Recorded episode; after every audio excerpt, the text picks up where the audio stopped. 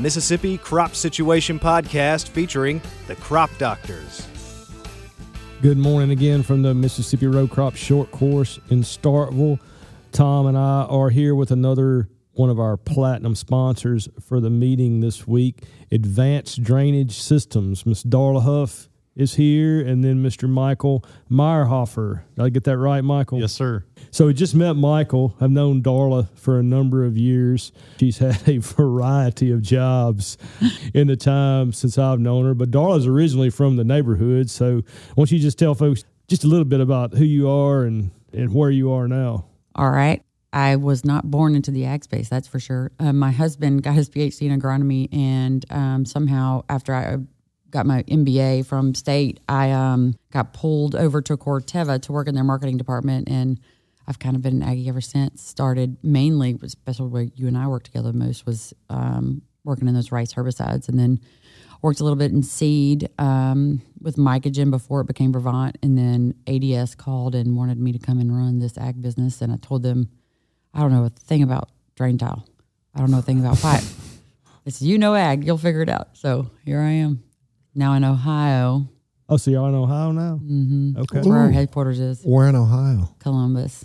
Oh, okay. I lived in Worthington for a while. Oh, I'm in Powell. So yeah, I'm right there. Long, long, long time ago when Worthington was nothing Uh, but y'all, farm fields. y'all speak English because nobody knows what you're Worthington about. would be about 10 miles outside of Columbus. I know where Ohio is. It's a it's a decent Columbus geographically speaking is essentially in the center of the state and I if I'm not I don't remember which direction I won't even say that cuz I left there when I was in like the 3rd grade I think if I'm not mistaken if may may have even been before that I think it, no I think that's right I finished 3rd grade and we moved to Akron Ohio or as my father likes to refer to it the planet Akron because there's really not much in Akron beyond Goodyear Tom always likes it when he finds common ground with somebody that's from.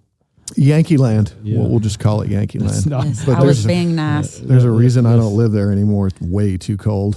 Very cold. Took me from the freaking Gulf of Mexico out of Louisiana. Put me all the way in Ohio. All right, so advanced drainage systems. You mentioned tiles. We don't think about tiles that much for our geography. So why don't y'all just take a few minutes and, and tell folks what y'all do and, and the services that y'all offer.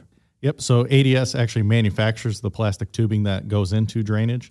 So what we're trying to do is prove concept down here in the South. So we know what it does in the Midwest, uh, what it does for yield, benefits, those kinds of things. We're trying to prove that same concept down here. But to answer your question, we we manufacture the pipe from four inch all the way up to sixty inch single wall, dual wall, and triple wall. Well, the one thing you mentioned before we started was that ADS deals not just with drain tile or drainage, but that you all want to consider a holistic water management approach. Can you touch on a little bit of that for, for our listeners? Absolutely. So, coming from the rice market, one of the things that intrigued me as soon as I started at ADS was I can pull water off of a field. Can I put it back on? And so, which you can, you can subsurface irrigate through drain tile.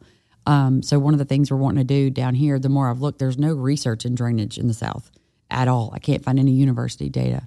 Um, and so whenever I'm looking at the Delta and I'm looking at rice land, and you know everybody tells me you can't drain Sharkey clay. Sharkey clay won't drain. Um, we have a trial in Stoneville right now that is actually proving otherwise that Sharkey clay will drain. So because in the Midwest and their their soil types, they can have spacings. You know, they it used to be 60 feet. Now they're bringing it down to 40s and 30s. They're splitting it because they're seeing the yield bump. You can get up to a 30% yield bump in corn and beans um, with drain tile. Down here, because of those clays, you're going to have to have closer spacings of the tile lines. So, because of that, to get the most out of your ROI, we are trying to also go ahead and info, um, integrate that subsurface irrigation system into it. So, therefore, you're getting the you're draining the crops that you want when you have too excess water, but you're able to put the water back on when you don't have enough. So, I, people forget that water is all about timing. Um, and the timing, when you can control the time of the water, you can control a lot more. It's one less thing that you're pulling your hair out about at night as a farmer. Yeah. So what we're trying to essentially do, to Darla's point, is the traditional way of drainage is just getting rid of all the moisture, the excess moisture. Down here, because the spacing and how tight your clays are, you're actually be able to check multiple boxes. So you'll be able to get rid of the excess moisture in the spring to increase your planting date, possibly even by three weeks earlier to plant. And then once the uh, growing season begins, you'll be able to do drainage water management by putting control structures in or even subsurface irrigation. So we're not just trying to get rid of the excess moisture, but we're actually trying to put water back on and really boost up your yields. And you'll be able to do to do that just because of how tight your soil actually is. You won't have to retrofit the actual design. Right. And the other things that we're looking at, so from a funding perspective for farmers, um, there is governmental dollars, you know, out there in so many different spots. There's a lot of money um, if for water management. It's just kind of it's difficult to find right now, and so part of what we're doing as we're expanding the business is trying to make that avenue easier for farmers so that they can see not only are they going to get the financial benefit from the yield, but you also get the financial benefit from um, doing a water management practice that is advantageous. Uh, we do water recycling, we do water storing. There's so many different ways that you can do that you can store handle your water depending on what you have going on on your farm. I'm a little slow.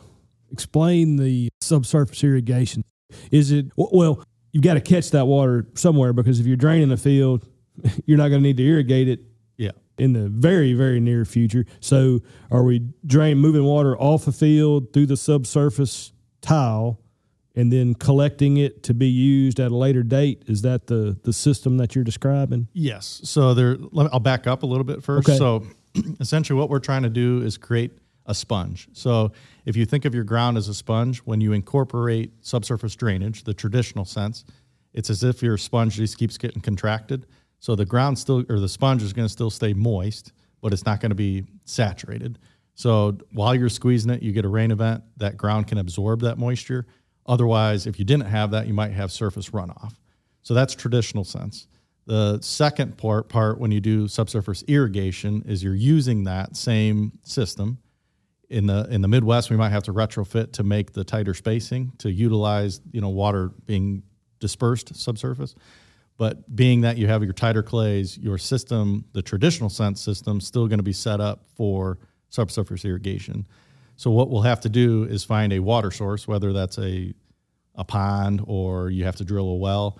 You would put that on. You're essentially putting water back in from the surface inlet at the very top of the system, and then it migrates through um, through the system, and then it's just going to be dispersed, you know, under underground. So you have to have a water source, and then you're incorporating like water management structures, and that way you can control your water table as water goes into the system. So we're not necessarily recycling drainage water in every case. Correct. Correct. The ideal situation, the way I'd like to see it, is if you had a pond on the ground on your piece of property where essentially you're not getting rid of any water.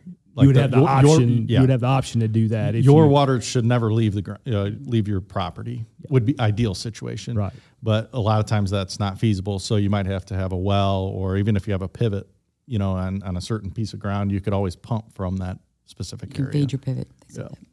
And obviously, that has to be designed and structured for each location that you're talking about conducting that particular practice on. Correct. Yeah, there's a lot of variables that go into it, but if the topography allows um, for the subsurface irrigation, I definitely look at it. So that's where, since it's somewhat new in this area, uh, if you're going to look at drainage in general, that just the traditional, I want to get rid of my moisture, you might as well set it up to do subsurface irrigation so you don't have to retrofit it in the future. And a lot of people look at they look at spot tiling. I have this one spot that I need to. I just need a couple of lines of tile. Um, tiling is like a tattoo. It's you get you do it once and it's very addictive. Um, so we we tell people plan as if you're going to drain your entire field and work backwards.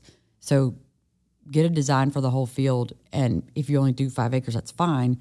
But you don't want to put a main in that ends up being too small for the entire field if you want to grow it. So and it's it, more times than not, we run into that because they wish they would have planned the whole field versus just thinking they were going to do that one spot. Because they start to see the benefits um, from the drainage from a yield perspective, and they want to do more and more of it. Uh, so always plan big, but start small. And the nice thing is, is if you are doing the traditional drainage, you know what we're seeing and hoping to see is another twenty to thirty percent yield increase when you do drainage water management, just utilizing control structures, not not bringing water back onto the property.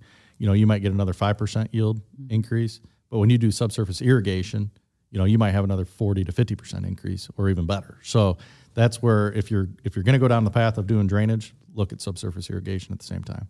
In I mean, in addition to how much water they're going to save versus how they're. I mean, they every. I don't think you can not irrigate in the delta.